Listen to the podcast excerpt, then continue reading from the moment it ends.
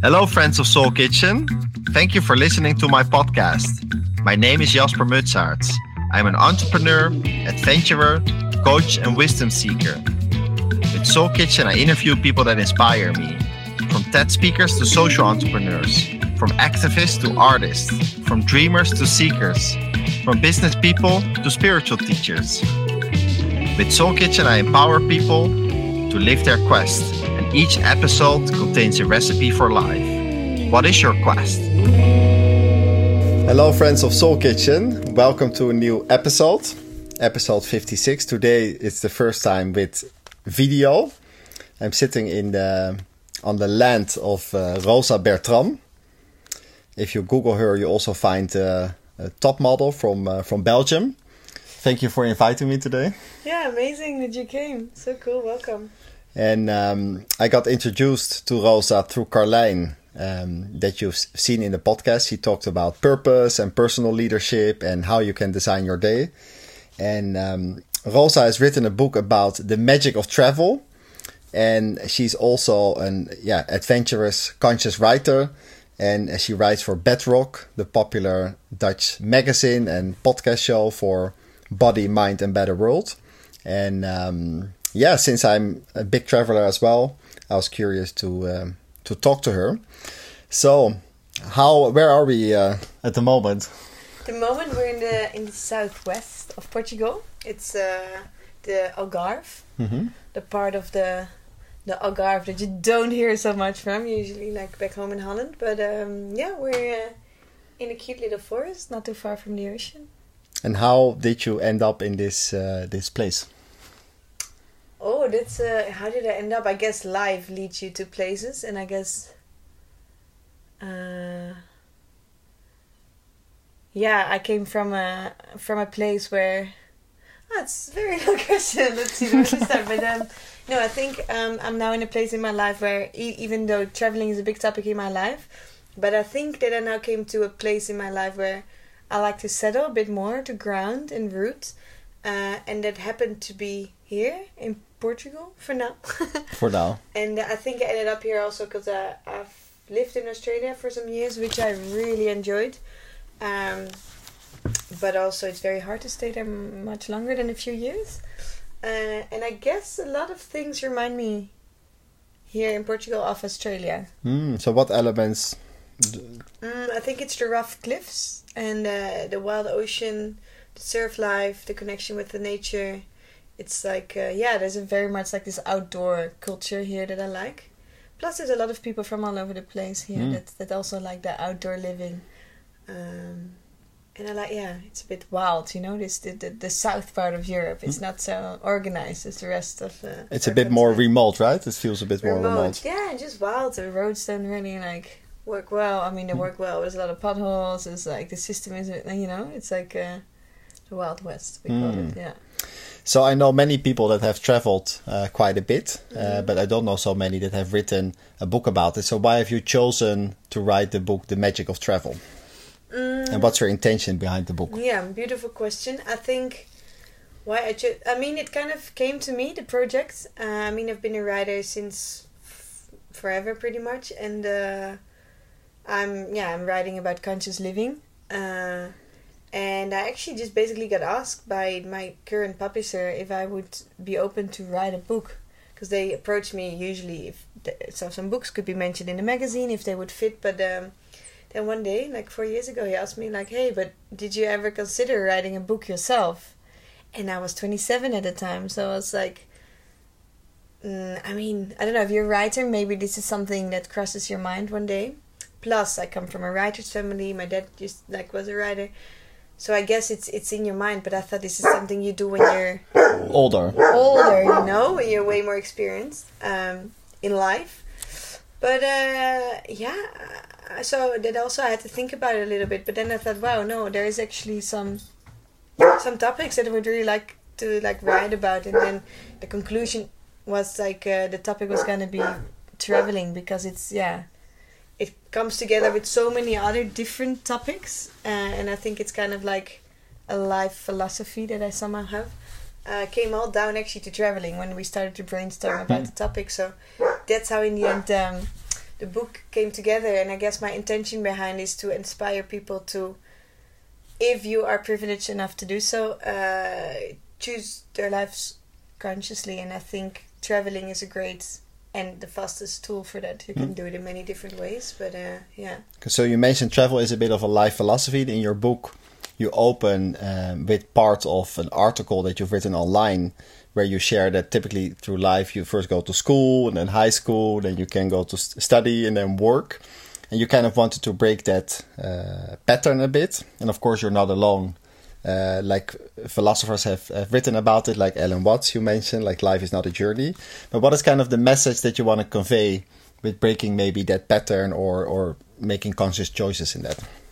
I guess with that specific column, it's it's so nice because the the column, the title says there's more to life than working and studying, and this is also I wrote this in 2019 when I, yeah, just like was discovering like my adult life i guess in mm-hmm. a way. I came back from years of traveling and yeah you have to make conscious choices how you are designing your life literally. Uh, and it's actually a sentence that my mom always said life is more about uh, about more than working and, and, and studying.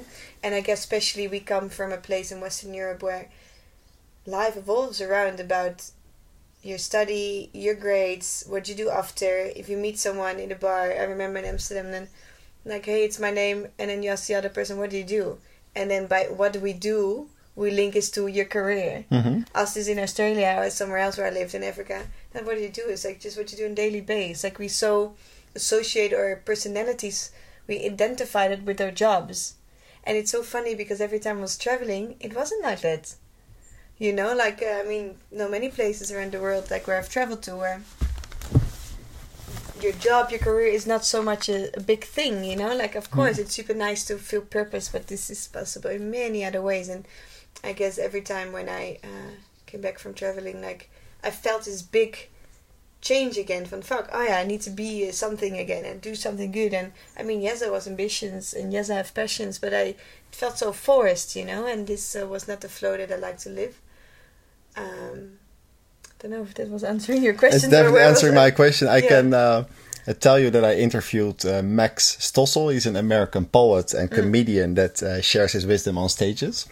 And he has a, a two minute clip. it's called What Do You Do? Yeah. And someone asks him, What do you do? And then he answers two minutes, like this ridiculously funny yeah, yeah, story that you would never expect. Yeah, And when he's in a bar, instead of saying, I'm a poet, he has this like this two minute answer.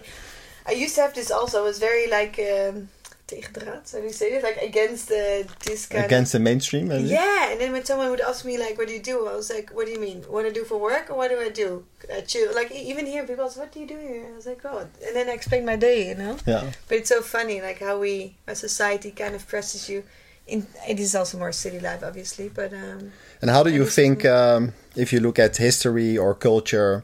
Uh, why it is like that that in cities uh, we refer uh, the what do you do question to work why do you think that has happened I mean, I guess it also makes sense more because the city life is more fast. There's more to do, you know. There's so much entertainment. You don't need to think about, hmm. Well, I mean, it's, it's almost impossible to be bored, right? It's like uh, theaters, there's cinemas, there's like bars, there's like many different like job opportunities these days, you know.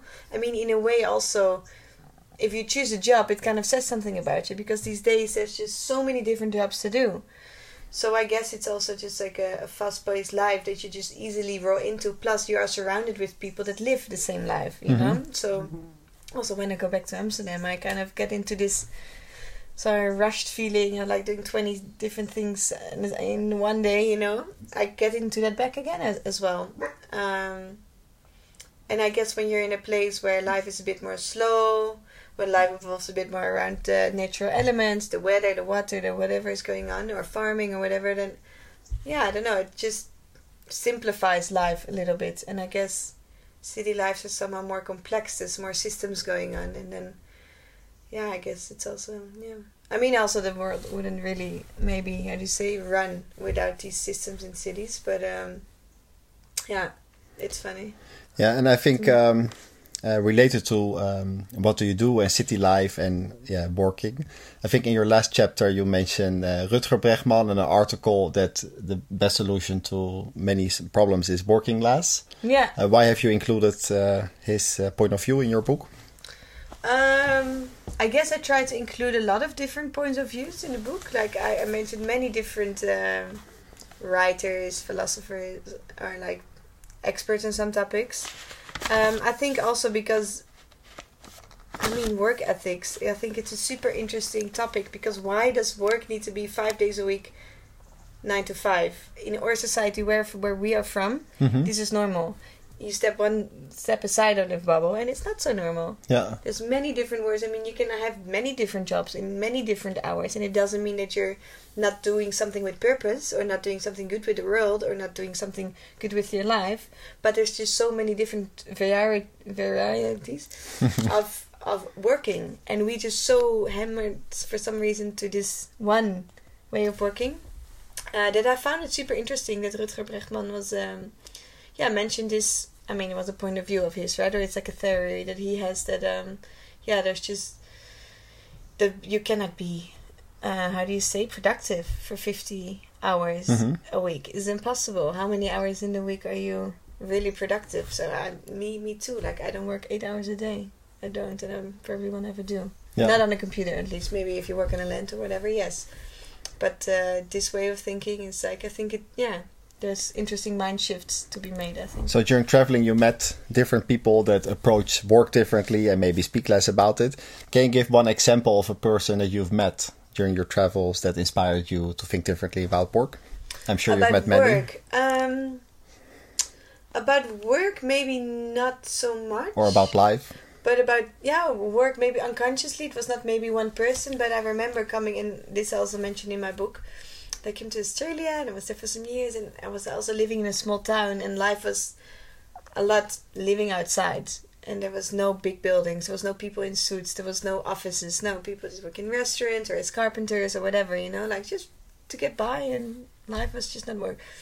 And then I re- and I was started my twenties back then, and I was like, wow, there's people working here in a little cof- coffee bar, not a Dutch coffee shop, but like a like a No Australian coffee shop. bar, and uh, it was nothing weird. There was no questions to be asked. It was just uh, it was amazing. Like people ask you, ah, great, what you doing work? At the end of the conversation, maybe it comes to towards that, and then sometimes ah, I make coffee and. Uh, that's it and then it's just next topic like it's not a big deal whereas like i mean i could so imagine being back home like uh, being 30 people would look at me a bit differently like hey you haven't really like uh, made anything in life or how do you say um, reached anything in life Yeah. maybe you know uh, if you s- decide to work behind a coffee bar at your 30th and, and i think that was so nice that like opened my eyes in so many different ways like hey there's just more to life than just uh, you know choosing Yeah.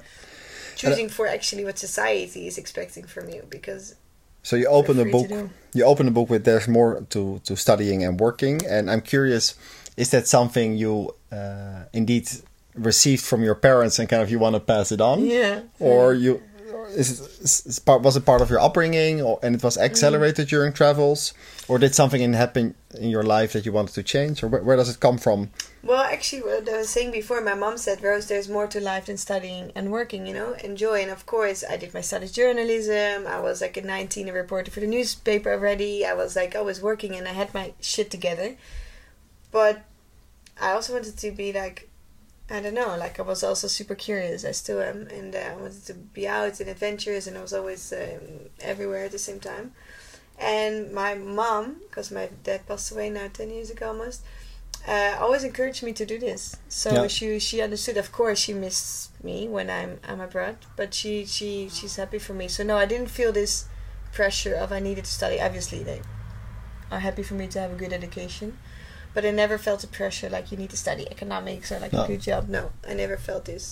But I did feel pressure from society in a way. Yeah. Yeah. And I guess that's why I became this advocate for it because uh, it changed my life. Yeah. Well, it changed. It's I see a big difference from where I'm from and a lot of other places in the Yeah. world. And I see people struggle in Holland a lot. The numbers of us being stressed is ridiculous. Burnouts. It's like higher than whatever, and we're one of the richest countries in the world. Like, what's going wrong? Yeah, so you felt pressure from society, and this has enriched your life, so you want to inspire others. You also mentioned that your father passed away ten years ago. Has yeah. that um, influenced your your view on life, or influenced your your um, uh, wanting to travel? Mm, interesting question. I, I got this a lot. Like, oh, you probably started traveling because your dad passed away. But actually, I always wanted to make uh, this world trip since I was, yeah, since I started meeting people from abroad. I lived in Berlin for a while, and then this was when he was still alive. And I met all these different people, like in Berlin, from uh, different countries, and I was like, "What? This is amazing!" I mean, you know, there's people living in other countries, but I never really thought how that life would be there, like Mhm. physically, people having friends, and also the lives that I had, but then in another country. So I knew, okay, as soon as my thesis is finished, I'm gonna travel. Like the same day, I'm book my flight and go. But it took very long because uh, I was uh, also a lot in Berlin, stuck in the club. A lot of parties in Berlin. parties it was amazing, and uh, In your book, you mentioned that the yeah. system of the school was not so good, but maybe it's yeah, more yeah. more the parties. No, it was definitely the the system of the school, but also the parties. Was uh, I mean, then it got denied again. I had three months. I went to the clubs, and uh, it was so funny. But also, my dad passed away uh, the year after, so that also took its toll. And yeah, really, yeah, I had to uh, uh, actually grieve from that for for a long time also. But yeah, I still want to make this this big trip. And actually, before he passed away, I already uh, made an amazing trip with a friend from Berlin. We bought an old Volkswagen T3 hmm painted it green and yeah we traveled through through the balkan countries so through eastern europe and we started working on festivals doing face paint face glitters braiding feathers in hairs which i still do around here sometimes quite funny um, so i already did this beautiful trip that was so cool um, and before i was also living abroad so I, I mean this was in me but i wasn't ready to leave you know like um, yeah, so, so so it was already in you, but losing your father has not accelerated it. That's kind of a separate exp- no i think. I, I waited longer also for that to leave you Yeah. know yeah But has it exper- um, uh, influenced your uh, your view on life? Um, or maybe my question is too suggestive. If the answer is no, Yeah. then I accept that well, answer. I don't know. I don't know if it has. I I don't think so. I mean, I was twenty one, and I guess you change all the time. And I don't know how I would have been if he would have still been here. I Yeah. knew I've always been a super fit person, and I wanted to travel. I would have traveled, anyways. But uh, I don't know if it had really discovered this changed the views. I, yeah, no, not so consciously. I don't think. No. No, I mean he also for him because he was quite a bit older. I think he was for his his generation also quite quite open minded and quite free, like Mhm. a free soul. He was always also, but like not traveling over the world, but in the country, and he had like his things, you know, like um, yeah. I think he was also this free soul. So I think I don't know if it made me think about life No. much different than otherwise, but yeah, And who how- knows? Huh? How has it been to uh, be a child of uh, two writers? Like, I, I, every writer is different, so I'm, I, there's no stereotype answer. But Mhm. has that influenced your life, or maybe? But the thing, so my dad was a writer. My mom is a book publisher, so Okay. she's bad at writing. She always says, but she's very good at uh, yeah publishing book into a very like a, like a good product. Um, well, how is that? Well, also again, I don't know any better. I mean, for me, it was um, amazing. Also, for me now, reading back my uh, my father's work is amazing. You know, like to see how he wrote, so funny, and all the knowledge that he had. What did he write about? Um, yeah, many different topics. I mean, he also has been he's also been teaching and stuff. But uh, he wrote about Limburg. It's a province in the south of Holland where he's from. He wrote for the World Nature Fund. He used to write the Tom Tom. Do you Mm. remember this? Like The animal? World Wildlife Fund. Yeah, it was like this uh, magazine for kids, and he wrote all the facts about the the, the wildlife. Yeah. So this is something like super cool, you know. This is like I would actually would really like this job right now. Like to write about wildlife. He he, he knew a lot about this, but also more about uh, religions and like things and philosophy. And um, he wrote like an autobiography. How do you say this? Like yeah. So um, yeah, some different works. Yeah. Hmm.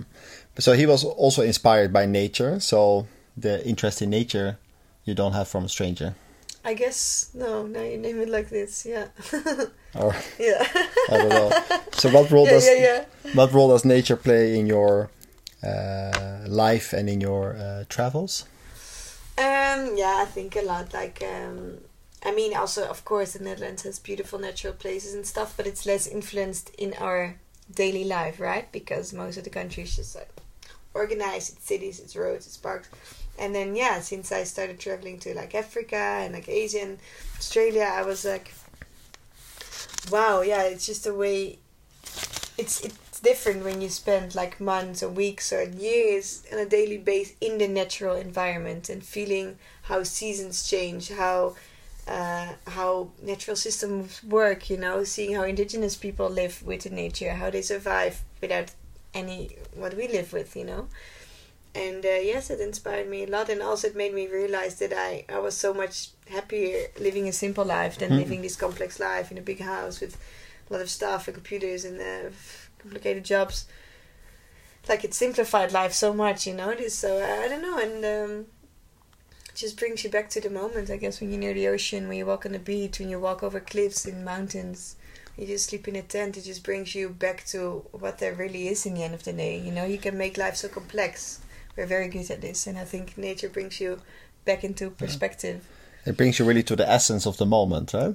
Yeah, and I guess also what I feel with the natural world is like it brings us back to how we came on the earth as a humankind, and we made things so complex with um, cities and jobs and society. But actually, yeah, we came to this world in this super simple like this. If I go to any mountain in any country, I feel yeah. like wow, this is what it is, and yeah. every piece in the world is our home, you know. But we created borders and things, and yeah. and sometimes yeah, the nature really just brings you back to yeah. All the stress goes. All the yeah. We created a lot of stories. I think there's this book. I forgot the name of the writer, but he uh, explains very well that humans are humans because we can work together and we can tell stories. Mm. So every organization is also a story mm-hmm. because let's say you have a company with 50,000 employees. um, the Sapiens book. Sapiens, no. yeah, yeah, Because every individual believes mm-hmm. in this story and then they go mm-hmm. to work, you have this organization, otherwise you don't have it. But it's not, uh, you can't taste it. It's, it's like, no, uh, taste It's not tangible. Yeah. And I was, um, as you know, I spent five nights in Aljezur, and then unexpectedly, um, a friend of mine was there, and she's a journalist. And um, she's, I asked, "How was your Portugal trip? Uh, what did you take away from it?" And she said, "Yeah, in the Netherlands, everyone was talking about Israel and Gaza, but in, in Portugal, it feels way more remote." And then I asked, "How is that for you?" And then she said, in the beginning, uh, she felt uh, it's a bit ignorant, she said, because people don't think about the rest of the world. But then when I tune into it, it feels more going to essence. Hmm. Because also by talking about Israel, you're not helping Israel necessarily. No. Right? So she said, when I was tuning into it, I really feel I go back to the hmm. essence. Yeah. So we had this conversation, and um, yeah, I think that's what nature does. And we have indeed uh, created a lot of complexity. And in your book, you also have a chapter about um, uh, minimalism. Mm-hmm.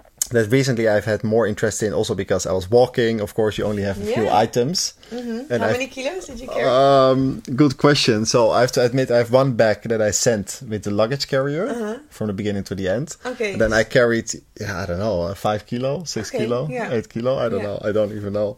Um, but I like uh, minimalism. I always say life in Dutch is leven gaat over de verhalen, niet de materialen. Mm. Life is about stories, not the materials. Um, but how, um, yeah, what has travel taught you about uh, minimalism, uh, possibly in relationship with your experiences in nature? So what has? Can you repeat it? So what has travel taught you about minimalism? Okay. Possibly connected to your experience yeah, yeah, in yeah. nature. Well, I guess actually there was also kind of story I referred to before. Like, I remember I was living in my tent in uh, WA in Western Australia, uh, and hitchhiking kind of along the coast. And every night we had to make a little fire to be warm. If we wanted to do a pool, we needed to dig a hole and like cover it, you know. Uh, and it was very simple. Did we want to eat someone else, uh, something else than uh, than just like uh, canned food, beans and stuff? We needed to catch fish because it was super remote and it, I don't know, life was so simple, you know. I had no stress. I wasn't thinking about other things that were going on in the world, indeed. Uh, but also, yeah, I didn't have much responsibilities at the time, and I really realized that I, I, I was happier than I was ever before with like all the things I had before, you know what I mean? Like I just had a tent, I had a good head, head torch, I had a few pieces of clothes that I really liked because I got them from friends. They had a story from my travels. Um, yeah, and that was it really. I met like interesting people along the way, and I think there was definitely a moment where I was like, wow, I'm happier now than I was with all the stuff I had before. And that's also how I think kind of like minimalism and nature and stuff uh yeah, how do you say were more implemented in my life after also and it doesn't mean that I never collected a lot of clothes again here in my place now and you see I mean I have stuff but um it's like a nice reminder sometimes like hey you know what do i actually need to Yeah. be happy and what do i feel what do i need to feel good on a daily base and uh, i think going back to the nature and living a more simple life helps you to to to maintain this a little bit you know and it's not that you need to have just a few uh, an x amount of minimal items to to be happy but it's a nice reminder because um the more stuff you have, the more vehicles you have, the more things you have, the more clothes you have, the more you need to look after, the more you need to think about, the more you need to clean, lose, stitch, uh, give away, I don't know, find. It, bring- stress, it brings know? complexity. brings complexity, and I think living a simple life, uh, yeah, kind of uh, clears your mind, you know? So for you, having less stuff, it makes you more happy. Yes. Hmm. Yeah. Yeah, yeah, it just comes with less stress, you know? Yeah. And I mean, of course, you have stuff, but I also like to have stuff that I care about. Like here's this bag that I got from this guy in Africa that he made with love by hand, and it's totally like not glued right, and it's just like so. But it's it reminds me of my trip to Mozambique, and uh, it's a nice story, you know. And uh, that's a super old Indian coat that I love. I got it from a girl, you know. So stuff with stories, and this is I think what I like. That is a camping lamp that I love. Uh, took very long time with my mom to consider Yeah. okay that was a bit too expensive i thought but i'll enjoy it every day in the jeep and because i lived in the jeep for a while so and yeah so it's nice it's stuff with stories that i choose consciously you know and that's so nice rather than having a closet full i mean it's nicer for me at least maybe Yeah. for some people obviously things are different but this works for me having stuff with stories instead of it's for sale or just because it's a trend now Yeah. you know So you like to have items that carry a certain uh, experience or history or shared connection with someone yeah that maybe have a certain yeah. story. Yeah, or maybe you have like a function or like a yeah, Yeah. like this,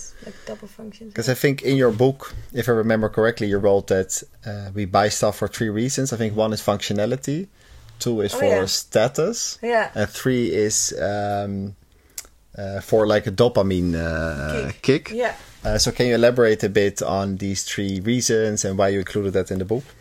yeah. If if you remember that you wrote no, it. no, no. It is definitely a few years ago I wrote it. But this, um, I interviewed a, a psychologist about this, and she she explained me about this. Uh, Yoshi Smeet, she's called. She's amazing. She's a Um, happiness psychologist, right? Yeah. Okay. which I guess every psychologist is kind of happiness psychologist, Yeah. right? Try to get people happy, but her her name, yeah, her work title is called a happiness psychologist. And yeah, so one, there's three reasons why we like to buy stuff. Mhm. One, uh, because indeed it's um, it's we want to be part of something like. Uh, so remember when you were a teenager, you want to have this like designer clothes or this scooter or this whatever shoes, you know. Um, super funny. Uh, but also now we still like uh, uh, these days. It's the same, you know. Maybe you want to wear a Patagonia T-shirt because you want to show that you are, um, how do you say, connected to the environment, that you Yeah. care about the climate change, all of this stuff. So we still do Or, this. or want to have a booklet which says Camino oh yeah, to show people that I, I've walked. Yeah, or true. Or or it might be a memory for you. A memory, Yeah, yes. yeah, yeah. This could be anything. And then the other one was um, uh, the dopamine kick. So it's definitely indeed uh, we want to buy stuff. Oh yeah, so no, so let's do the second one because it's practical. We need clothes to wear, otherwise we'll be naked. We need a bike or a vehicle or a car. To so so that's practical reasons or, or like un- underwear, like like uh, items like this. And then there is uh, like yeah, there's certain things in life that give us a dopamine kick. It's like uh, uh, using drugs, drinking alcohol, uh, but also buying uh, buying stuff. So we get a little kick so of dopamine, which is like a happiness hormone that gets released. Um, and it kind of depends if you buy. I think I wrote also like when you um, when you uh, wear like a little bracelet. I mean, you buy a little bracelet. I think you're happy for what was it like a half an hour or something. And then when you buy something big like a new car, you feel this boost. Yes, you know, you feel this happiness level rising, which lasts for like about six weeks. Six weeks. But after six weeks, so also if you buy a car of half a million dollars or euros, that drops again. So yeah, of course, if you feel down, sometimes it's nice to go shopping, and it can like have a nice. It can give you a temporary boost. It gives you like this temporary boost, and of course, I also buy stuff sometimes, you know. But it's funny to realize sometimes, like, hey, why am I buying something sometimes. It's Is your okay. is your dog okay? Yeah, my dog is eating a coconut ball that I made a candle out of, which is fine. I have many more. What's the name of your dog? Jumbo. Jumbo. And his hobby is biting. oh my god, this guy. Yeah, he's so cute. his puppy. Yeah. But um, yeah, so that's the three reasons why you Yeah. buy stuff. And sometimes it's, it's it's not bad. You're not a bad person. It's not that you don't make it. But uh, it's sometimes good to remind yourself. Remind like, yourself. Hey, why am I spending all this money? You know, like why? What am I trying to reach, or do I actually Yeah. feel another need?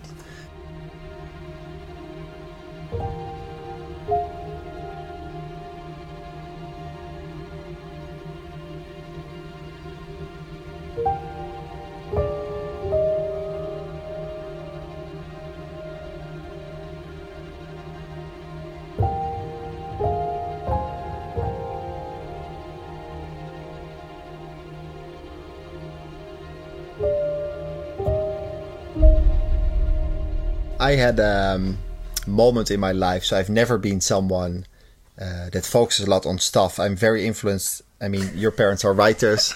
Here's the ball his Maybe we can add a video of uh, your dog later. So when my first trip, I, when I was three months, uh, we moved to Tanzania. I think I mentioned that Yeah. earlier. And my parents were going to work there as doctors, and they made I think hundred dollars a month, and uh, they had very little stuff. They were focused on the hospital. Uh, so my dad also never wears a watch uh, because the timing there doesn't matter. So I also Yeah. never have a watch. I'm Same. influenced by it. Yeah.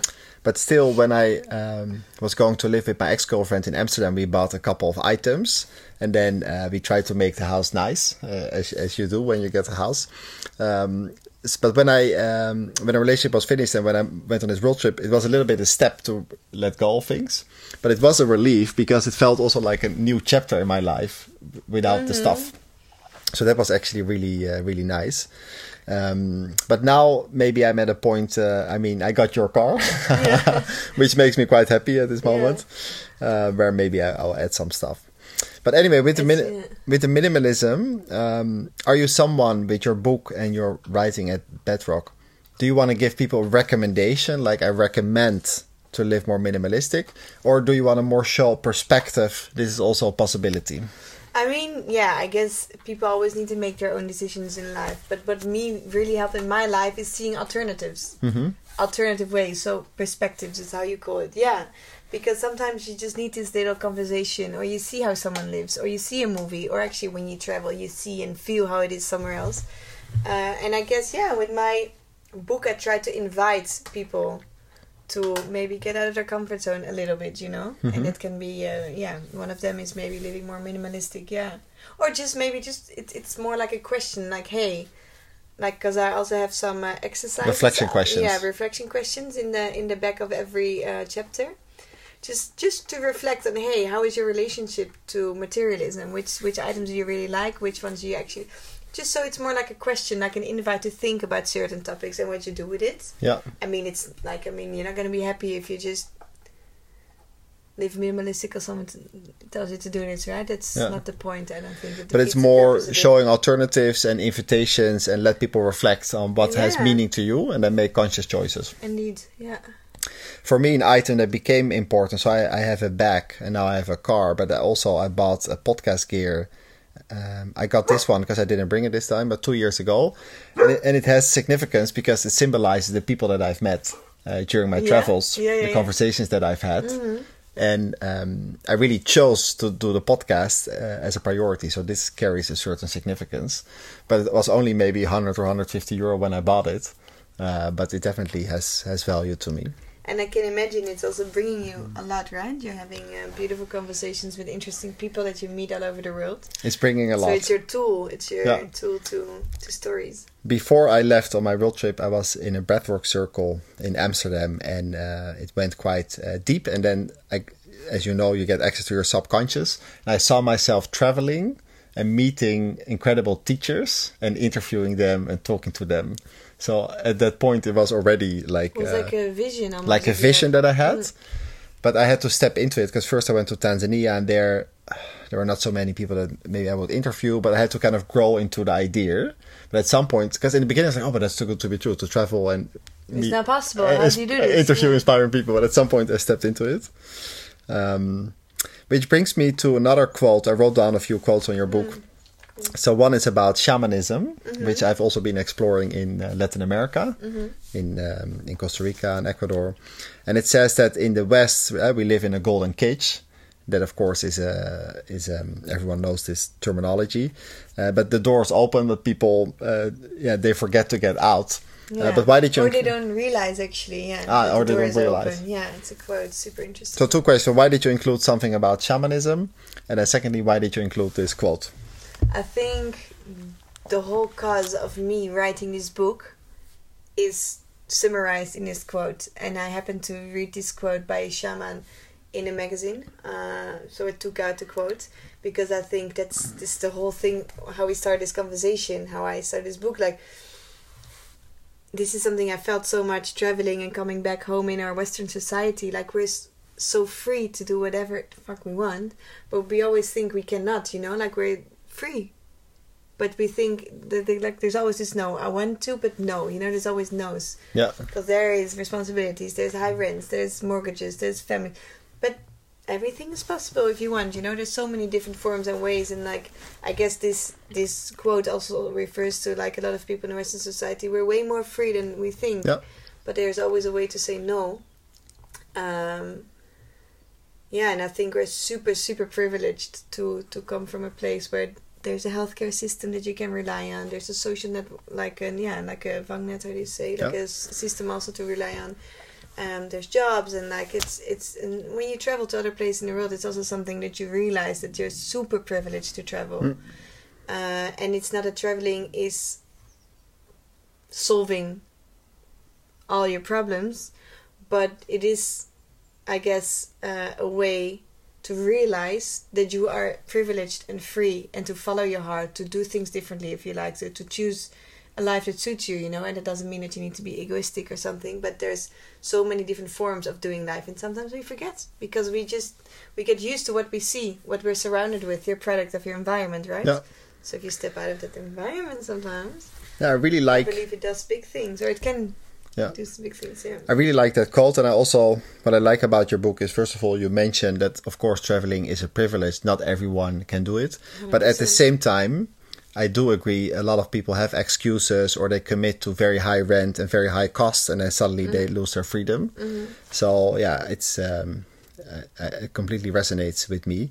People are like, "Oh, but you have this life, but I also want to do that." yeah So, have you explored uh, shamanism in a ceremonial way yourself, Yeah. or how can you share a bit about your experiences? Yeah, no, um, I guess spirituality in general is like a topic that, uh, yeah, years ago I was uh, growing into a bit more. Also Mhm. through my work for Bedrock, like it's many topics I, I wrote about and it had my interest. I never really deep dive into one topic a lot, but I do was, I mean, I'm a curious person, so I, I did some ceremonies. I've done ayahuasca. Uh, and uh, some other like plant medicine, and I guess ayahuasca was like yeah the craziest shamanic experience I uh, I experienced ever in my life, which I never did again after. Even though I would travel to Brazil and uh, it was on my path, but recently I feel it's coming on my path again Hmm. because it's a powerful medicine, of course. So um, Did you do it in Portugal for the first time? no, this was five years ago, I think four or five years ago, and uh, I think four years ago maybe I don't know. And I did it in uh, in in Holland, in the south of Holland, in a Mm. in a forest, and it was beautiful. Yeah, it was a whole weekend. So you did two ceremonies. It was two days, or like two nights, three days, in a very spartanic way. It was not like in a retreat kind of room. No, we were sleeping outside in a yurt with an open fire, lots of music, and uh, people from all over the world came to came to be there actually. Uh, yeah, it was uh, was beautiful but intense also. You want to share a bit what yeah.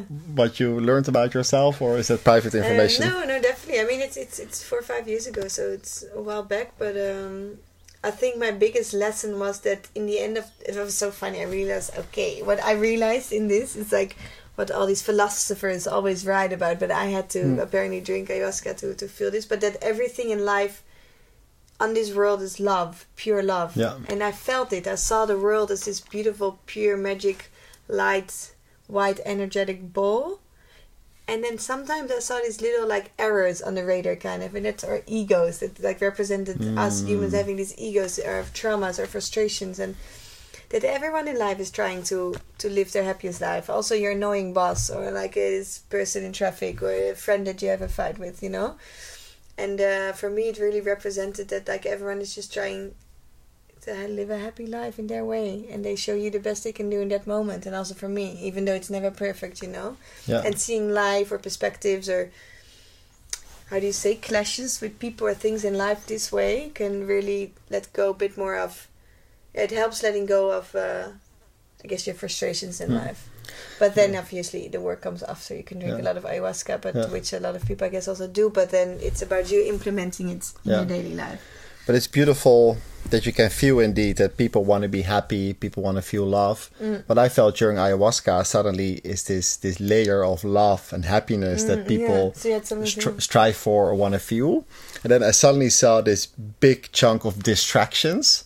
Uh, that I, I suddenly saw the, the bill paying thing. yeah I suddenly yeah, realized yeah, ev- blue envelopes and Everyone has to pay bills. Yeah. You can get very busy with it, and Mm-hmm. indeed, you can have these uh, conversations at Friday night, like "What do you do?" Yeah, but I suddenly saw, became aware of this big, like bill paying activity Mm-hmm. that you could see as a more distraction from maybe happiness and love. I don't want to be naive, of course. The mo- the money is also there, but I had this similar um, feeling.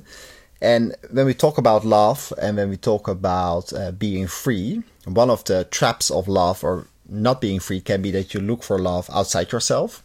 And uh, I think you also interviewed Jan Geraedts i did for, yeah, work. for yeah, Bedrock. yeah yeah yeah And I also read his book Verslaafd aan Liefde, Yeah. which is, of course, a popular book. So, what did you learn from uh, reading his book or interviewing him relating to uh, being free and love? Yeah, super interesting. So his book translates to being addicted to love, and he claims that we're all, how do I translate it properly? Unconditionally are um, suffer from. Uh, how do you translate this? That we all, always have this little bit of lack of love. That we Mhm. always seek for love outside of us Mhm. because. Uh, your childhood years, let's say your first seven years, are the years where you learn a lot about uh, attaching to people, to your parents. So it happens super quickly that when one of your parents was not there, your little brother was sick or whatever, it creates traumas. It, it creates a way of us not being super fulfilled with ourselves, uh, and somehow looking it, looking for this piece of love in, yeah, kind of in someone else. So he he said in the podcast actually where me and my colleague interviewed him. He says even at the supermarket, if you're just paying for your groceries, and she doesn't say okay, good morning or bye. You feel like, hey, she didn't say good morning, Yeah. or like, thank you, bye You can feel rejected. you feel rejected and we start thinking about ourselves. Maybe i did something wrong. You see i'm, I'm not seen. Never no one sees me. And then we get into this pattern so that was it was i should read this book again actually because i think there's some books in life that you can read over and over again. And when you have more life experience, you also see differently, right? uh, yeah and you take different take out of it. But um, yeah I, th- I think his his main topic and what i got out of it is that um, uh, is that we are yeah that we're always like trying to look for love outside of us rather than inside of us.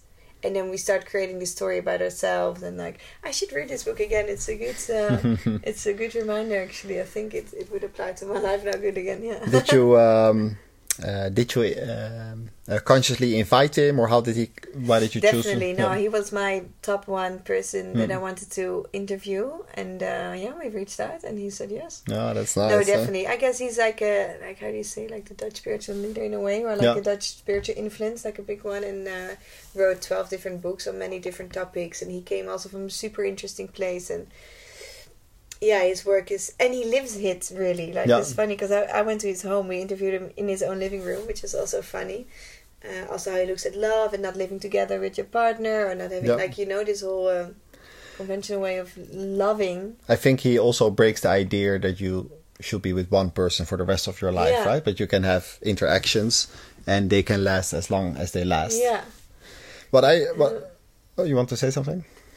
No, it doesn't. Yeah, I mean, it was funny because I think he then also had a. Yeah, he was also quite open about him, him having like different partners and not living together but living close to each other, like something like this. I was like, oh yeah, amazing. Yeah. Yeah, I found it interesting. I I could also read it again. I don't know. Maybe I read it five years ago. I don't even remember. But what I, um, in your book, I saw that you interviewed him. So then it brought me back. Yeah. but by reading his book, I became more aware that certain addictive uh, behaviors, uh, like alcohol or nail biting or love, but that love is also part of it. Could be an addictive behavior. 100%. Doesn't yeah. need to be, but I found it interesting. I um I quit drinking one and a half year ago. Yeah. And for me, it has been really a practice because it's also like, oh, you get a drink, you get a drink, but at some point you just let it go. And, well, And it what was the reason for you to let go of alcohol? First, I wanted to be more healthy, but I also had challenges uh, with uh, moderation. So, you know, having two beers instead of 10. Yeah. But it took me a while to admit because um, if you follow like sober vibes on Instagram, many people have it that you create all these rules like, oh, I only do it in the weekend, or I only do two, or this, or that, or that. But at some point, I just had to admit that was a challenge for me. That maybe uh, I tried six months without alcohol, I felt amazing. But then I went back a bit to drinking, but it didn't really improve. So now I cut it out. And for me, this is pure freedom. Yeah. And also in my travels, it gives me this sense of home. Uh, You're not drinking. Yes, because when I travel and then I meet a lot of people, then you have dinners, and before you know it, uh, you can be in bars. Yeah. Uh, so it gives me a lot of freedom. Uh, so for me, it was really, I think, bringing to be able to choose for yourself. Choose for myself. Yeah. I can imagine. yeah. But by reading Jan Geraedts, I realized that let's say love can also be part of uh, this. The addiction, yeah, Yeah. hundred percent. And then you become easily codependent and all of this stuff. Yeah. Yeah. So, who else uh, in your book? You've mentioned a few. Um, I mean, you have your own stories, then you have psychologists, philosophers, scientists. Is there someone that you want to mention that uh, in your research uh, you, you're still remembering or Yeah. found insightful? Uh, I guess there's everyone, otherwise I wouldn't have mentioned him. But I think this quote from the shaman that you mentioned is super interesting that I refer to a lot in my work Mhm. because uh, I think it explains a lot uh, how this world can look like, like in a way. Um, but there's many. I think there's too too many to to, to name one. I think Hmm. another one. I mean, um, I did interview like uh, different psychologists on different topics. Um, yeah, like from philosophers to like the psychologists to the neuroscientists, like they, they all had different information and all different research that I applied. Like one of the in- the persons that I interviewed, because I also did uh, uh, interview travelers Mm-hmm. about the good parts, but also about the bad parts. There's a whole chapter about like that traveling is not just fun that we might hit later. And one of the guys. Um, this is someone playing Does with a your dog? he's like fighting with a plastic bottle. but um, it's Nadim, and he's a traveler, and I think he has beautiful insights um, about life on the roads and how lonely it can be, and how much you also realize. Here, is this annoying? No, it's okay. okay. I think this is a real podcast, right? Yeah. It's reality. yeah, yeah. Um, and he just puts it so beautifully into words um, that you have to be. Ah, I mean, makes you like uh, how do you say? Just very appreciative uh, of where we were born in the world and how Mm. beautiful it is if you can do something back to the world and all of these things. And I think Letch, uh, I quoted so much of him. My editor was like, "Ah, we need to leave half out." I was like, "No, I'm gonna be in there." Like it's so beautiful, and I think it adds so much. And he's a very humble person uh, who can verbalize it beautifully. Mhm. Um, so I, uh, I recommend uh, also following him and reading his his parts in the book because um, yeah, someone we can learn from a lot. I think. We were distracted a little bit by the sound, but I'm still listening. Now, I think I like the the traveler stories, and we touched upon loneliness. That's something that I experience sometimes. Like I can have this high where I meet people, new experiences, but then there's also a certain loneliness. Hundred percent. It also um, makes me feel that maybe I'm ready to land a little bit more or build build community. Um, but how do you have you experienced loneliness? I think the answer is yes. And how do you deal with it during traveling? Um, I experience it all the time. Actually, it's uh, a topic, especially now I'm trying to settle a bit more and uh, trying to find a, yeah, trying to build like some sort of root somewhere. Um, and yeah, and it's something that it's I think part of life. I mean, I've also spoken to a lot of people uh, that were traveling and realized that they felt more alone in Holland, where they had all of their friends and family, than they felt on their travels, where they just being themselves, living their own flow, meeting more like-minded people. Um, so I guess you can be lonely everywhere, but it's definitely something I deal with often. Yeah, I miss my family, I miss my friends back home, and I'm lucky enough to have friends from Holland who, who also travel a lot. So I still there. Yeah, I still see them like um, quite a lot, luckily. Um, and how I deal with it, I guess I I had to learn that being alone, you it's something you just. I chose yeah I chose this life. It's something I will probably always have to deal with, and also like my solution for it is trying to build like a a routine or like a life that makes me feel good on a daily basis. So what do I Yeah. need to feel good by myself? You know, when I feel lonely, I try to come back to my essence. To okay, what do I need? I need a building time for myself. I go outside. I do sports. I eat healthy.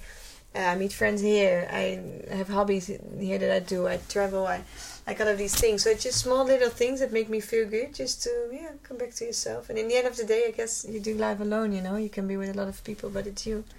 At the end, so rather, yeah, take care, good take care of yourself. at the end, you, you do life alone, and um, you're writing for Bedrock. You also have been editor in chief, where you kind of share also personal growth advice with people, or how people can live advice. consciously. I mean, no, yeah. uh, inspiration. Inspiration. Inspiration. But you don't you don't come across as someone um, in a good way that is obsessed with all these things that you could do. So is it true that you uh, you find balance by you know being in nature? I mean, I, do, I don't think you do. Maybe I should ask an open. I don't know if you get my point. I- Some people I- maybe get obsessed by Yeah. like meditation and this and this and that. You you come across someone that's relaxed about these things. I think it's uh, you, you Is that correct a or not? Um, yes, I think so. Yeah, no, definitely. But I think this is also a process when you get into this this this thing, these subjects about like personal growth, spirituality can be very like a handvat. How do you say like a tool to like make Yeah. you feel better and like.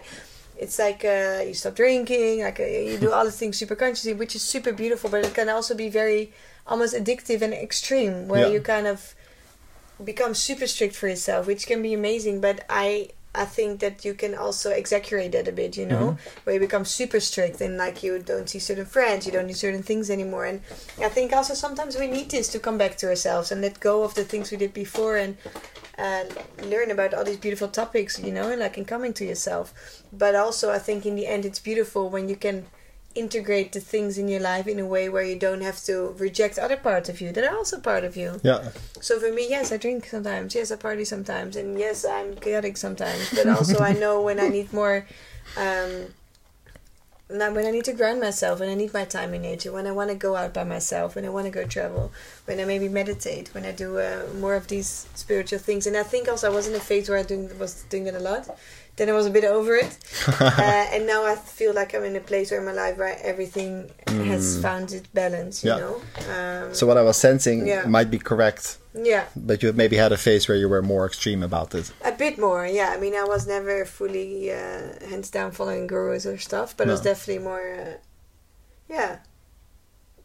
Yeah, is it more strict? No, not more strict. Yeah. Like more, more into all the new things. You know, it's all new world that you discover. Yeah, whole new way of thinking of life, which is beautiful. But at some stage, you get super fucking tired of reading all the self help books and whatever. you know, in the end of the day, it's also about you discovering what works for you. Yeah. And you, that's why reading and learning all these alternatives are good. But I think it's also important to to just implement the things that are important to you and that suit you. And doesn't have to be everything. Yeah. You know, can be in a in a in a healthy, balance Yeah, way. once you know what to apply for yourself, you don't have to do everything. And one of the things that you do to reduce your own loneliness, but also to reduce the loneliness of other people, is you organize surf and skate sessions in the Algarve, which I think after this podcast you're, go- you're going to. yeah, exactly. So I also would like to talk about it because that's Yeah. that's real because it happens today. So why have you created this, and what does it bring you and other Yeah. people? Nice question. Yeah, it's, I, I think I'm this natural connector, as my friends say, where I just like to bring people together. I don't do it on purpose. It happens. Just, I mean, this has started because I, I discovered the sport like a few years ago. It's just so fun. I feel like a kid, you know. I feel like an eight year old. Like even though I was 28 when I started, felt such like a noob, but it was so fun and I learned it so quick. And um, yeah, and I just wanted to have friends to do this with. So actually, Caroline and I were doing this like years ago when we came here first. We this is how we met, kind of, and uh, and I realized like, wow, it's so nice to do this sport or this hobby with other people. And I was like, you know what? I just create like a, a community. Why not? And then everyone can come, all ages, all genders, all levels, and we Hmm. just skate because it's fun, you know. So now on Wednesdays we skate just before the sunset alongside the ocean, and uh, yeah, sometimes there's classes, sometimes there's people that hear like from that that they're on holidays or they travel, and sometimes more people from the community around. And yeah, I think it's just a nice low key way of having fun and meeting people and just being in the moment. Uh, it's really nice, and it's called Algarve. So does that mean it's in different places in the Algarve, or it's in one place, but the Algarve is welcome? It travels through the Algarve, Ah. yeah, the southwest Algarve actually, so through Lagos, Sagres, and Aljezur kind of, but um, can be any, anywhere. Because I was also I started this years ago, but it was myself not even living here. I moved to other places, and I was in Africa, and then I was skating in Africa, and then I was. Uh, uh, but I guess the idea is to have it here. But I also don't take it too seriously. It's just like uh, it's not to make money or whatever. It's just to It's a to- fun. It's a fun thing. fun. Bring There's people together. Exactly, and it's kids from eight Yeah. that like eight Yeah. years old that come. There's like, uh, yeah, just whoever feels Yeah. like it really. But it is very important and fun. Um, I'm noticing that um, uh, I would like to learn a bit more surfing. So when I met my friends, they took me. But when I don't plan it, sometimes it doesn't happen. So now I signed up for a one week surfing camp in Sagres in December. Okay. But it's nice uh, when it's organized Yeah. because it, it makes people move. Yeah, definitely. Yeah, and it's nice to learn new things. That is also like a topic in the book, like doing new things, Yeah. whether it's like traveling or doing a new sport. It's out of your comfort zone. You Yeah. grow, and your brain likes this. You know, it has to do with neuroplasticity. I don't know if it's the English word, but yeah, your your brain makes new neuron, neuron how do you say neuron paths. So I did a two hour surfing last week, and what I realized, uh, you might think, oh, didn't you notice earlier? But it it really is a nice combination of the um, the the nature, the exercise, the people, but also really switching off from digital. hundred percent. So it was pretty amazing, and, and it really breaks your day. And and I guess in general, just life on the on the shore, you know, Yes. it's different. Yeah, it's scientifically proven that um, jambu, that um, yeah, that there's a lot of like mental health benefits to to do surfing in particular because you are in the water. So Yeah. They use it for therapy for depressions and like all sorts of different anxieties. I think PTTS. Yeah, there's a reason why people get addicted to this sport. To surfing, yeah. So that's something that you're creating, and um, as you know, my idea with Soul Kitchen is to share recipes for the guests that I interview. Share their recipes for life. So you have a lot of uh, different life experiences, but if you look back uh, at uh, more than 30 years of living, like what is kind of a recipe that you would like to share uh, with the listener? I knew this question was coming. It's too. Um, um, no, it's a beautiful question. It's a beautiful question you created there. I think the recipe, for me and in general, I think it changes. You know, because I believe that life is changing all the time. We as humans are changing all the time. Every conversation, book, movie, experience that you have, or maybe beautiful conversation with someone or a quote, is adding a little bit to your yeah your insights of life, your beliefs. So for me, my recipes I think will always be changing, but it will always be related to tuning into uh, to what you need to be happy, and sometimes it's way less than we think we we need. Mm. Um, and for me, also it has also to lot to do with uh, tuning in to your intuition. So tuning into what makes you happy, and often it's less than what you think you need, Yeah, and tuning into your intuition. And maybe also realizing that the recipe that worked last week or a year ago or five years ago or ten years ago doesn't work for you now. Yeah. You know, imagine eating the same thing every day. Like it's not, then you don't enjoy enjoy this meal anymore. Um, so I think yeah, life's evolving and so are we, and that's why it's important to keep on tuning into yourself and trying new things to see what works for you. Yeah. Whether it's work, relationships, th- things you do in your life, you know. Uh, because life's changing and it's that's a beautiful thing, you know, and it's a nice reason to enjoy lots of different recipes, no? Yeah. Yeah. And talking about recipes, thank you for sharing this one. I think it resonates with me. Uh, with Bedrock, you are sharing a lot of recipes on a daily basis. And what I was wondering, because I'm I'm not a writer. I mean, I create, but I'm not a writer. Um, so you share recipes through Bedrock, through your own life, but also you interview people, and a lot of people are reading these uh, things that you write. Um, do you feel this is a responsibility, or or you can? ta- I mean, t- or do you take it lightly? I think it is a very responsibility, definitely. Yeah, and I do take, but also I choose my words very wisely. And as a journalist, you also learn that I'm not. Obviously, sometimes in columns I will share my my opinion, but in general, in general, you nuance your story, right? And you use different sources, different uh, interviews by from uh, psychologists or whatever ex- experts, and you nuance your words. I'm not saying, hey, this uh, microphone is yeah, black and you have to like uh, think about it this way. No, you describe all the different things around it to like describe like a situation or whatever. You know what I mean? Like it's not uh, that I'm telling what people what what people have to do. No, you're showing. Oh, we, in journalism, you say you show, you don't tell. You know, so Ah. you give all the ingredients for people to create their own opinions Yeah. and obviously there's a little like uh, you know we try to be a bit critical and also we're like uh, try yeah to help the environment and to create a more conscious society uh, but uh, i mean it's not like uh, that we say oh you need to live this way no definitely not No. we're handing tools you know Yeah. but always keep it very low key no So it is a responsibility, and at the same time, you choose your words wisely. Yeah. And you don't always And tell people. No, I never no. what to do. No, but it's nice to like also for me if I want to be inspired, it's nice to read a book, you know. And the book doesn't tell me what to do, but it's just giving me information, and with this information, I take out what what what resonates with me. Yeah. yeah. Yeah, I think that's uh. Mhm. that's beautiful. Well, we're nearly at the end of the podcast. You're also going to your surf and skate. I have a practical uh, question Mm-hmm. because with your big world trip, you chose to go to South Africa, Indonesia, and Australia. Mm-hmm. But let's say someone is watching or listening and they're considering to go on a big trip Mm-hmm. because they're inspired by your book or they want to explore for themselves. Like, why did you choose these countries and and how can how how can people choose where to go? Um, well, for me, this was the reason because also um, the last chapter in my book is about like traveling, and you don't need to travel to the other side of the world to to have adventures, to be in nature, right? Like I'm also a big big fan of like traveling close to home, which I do all the time.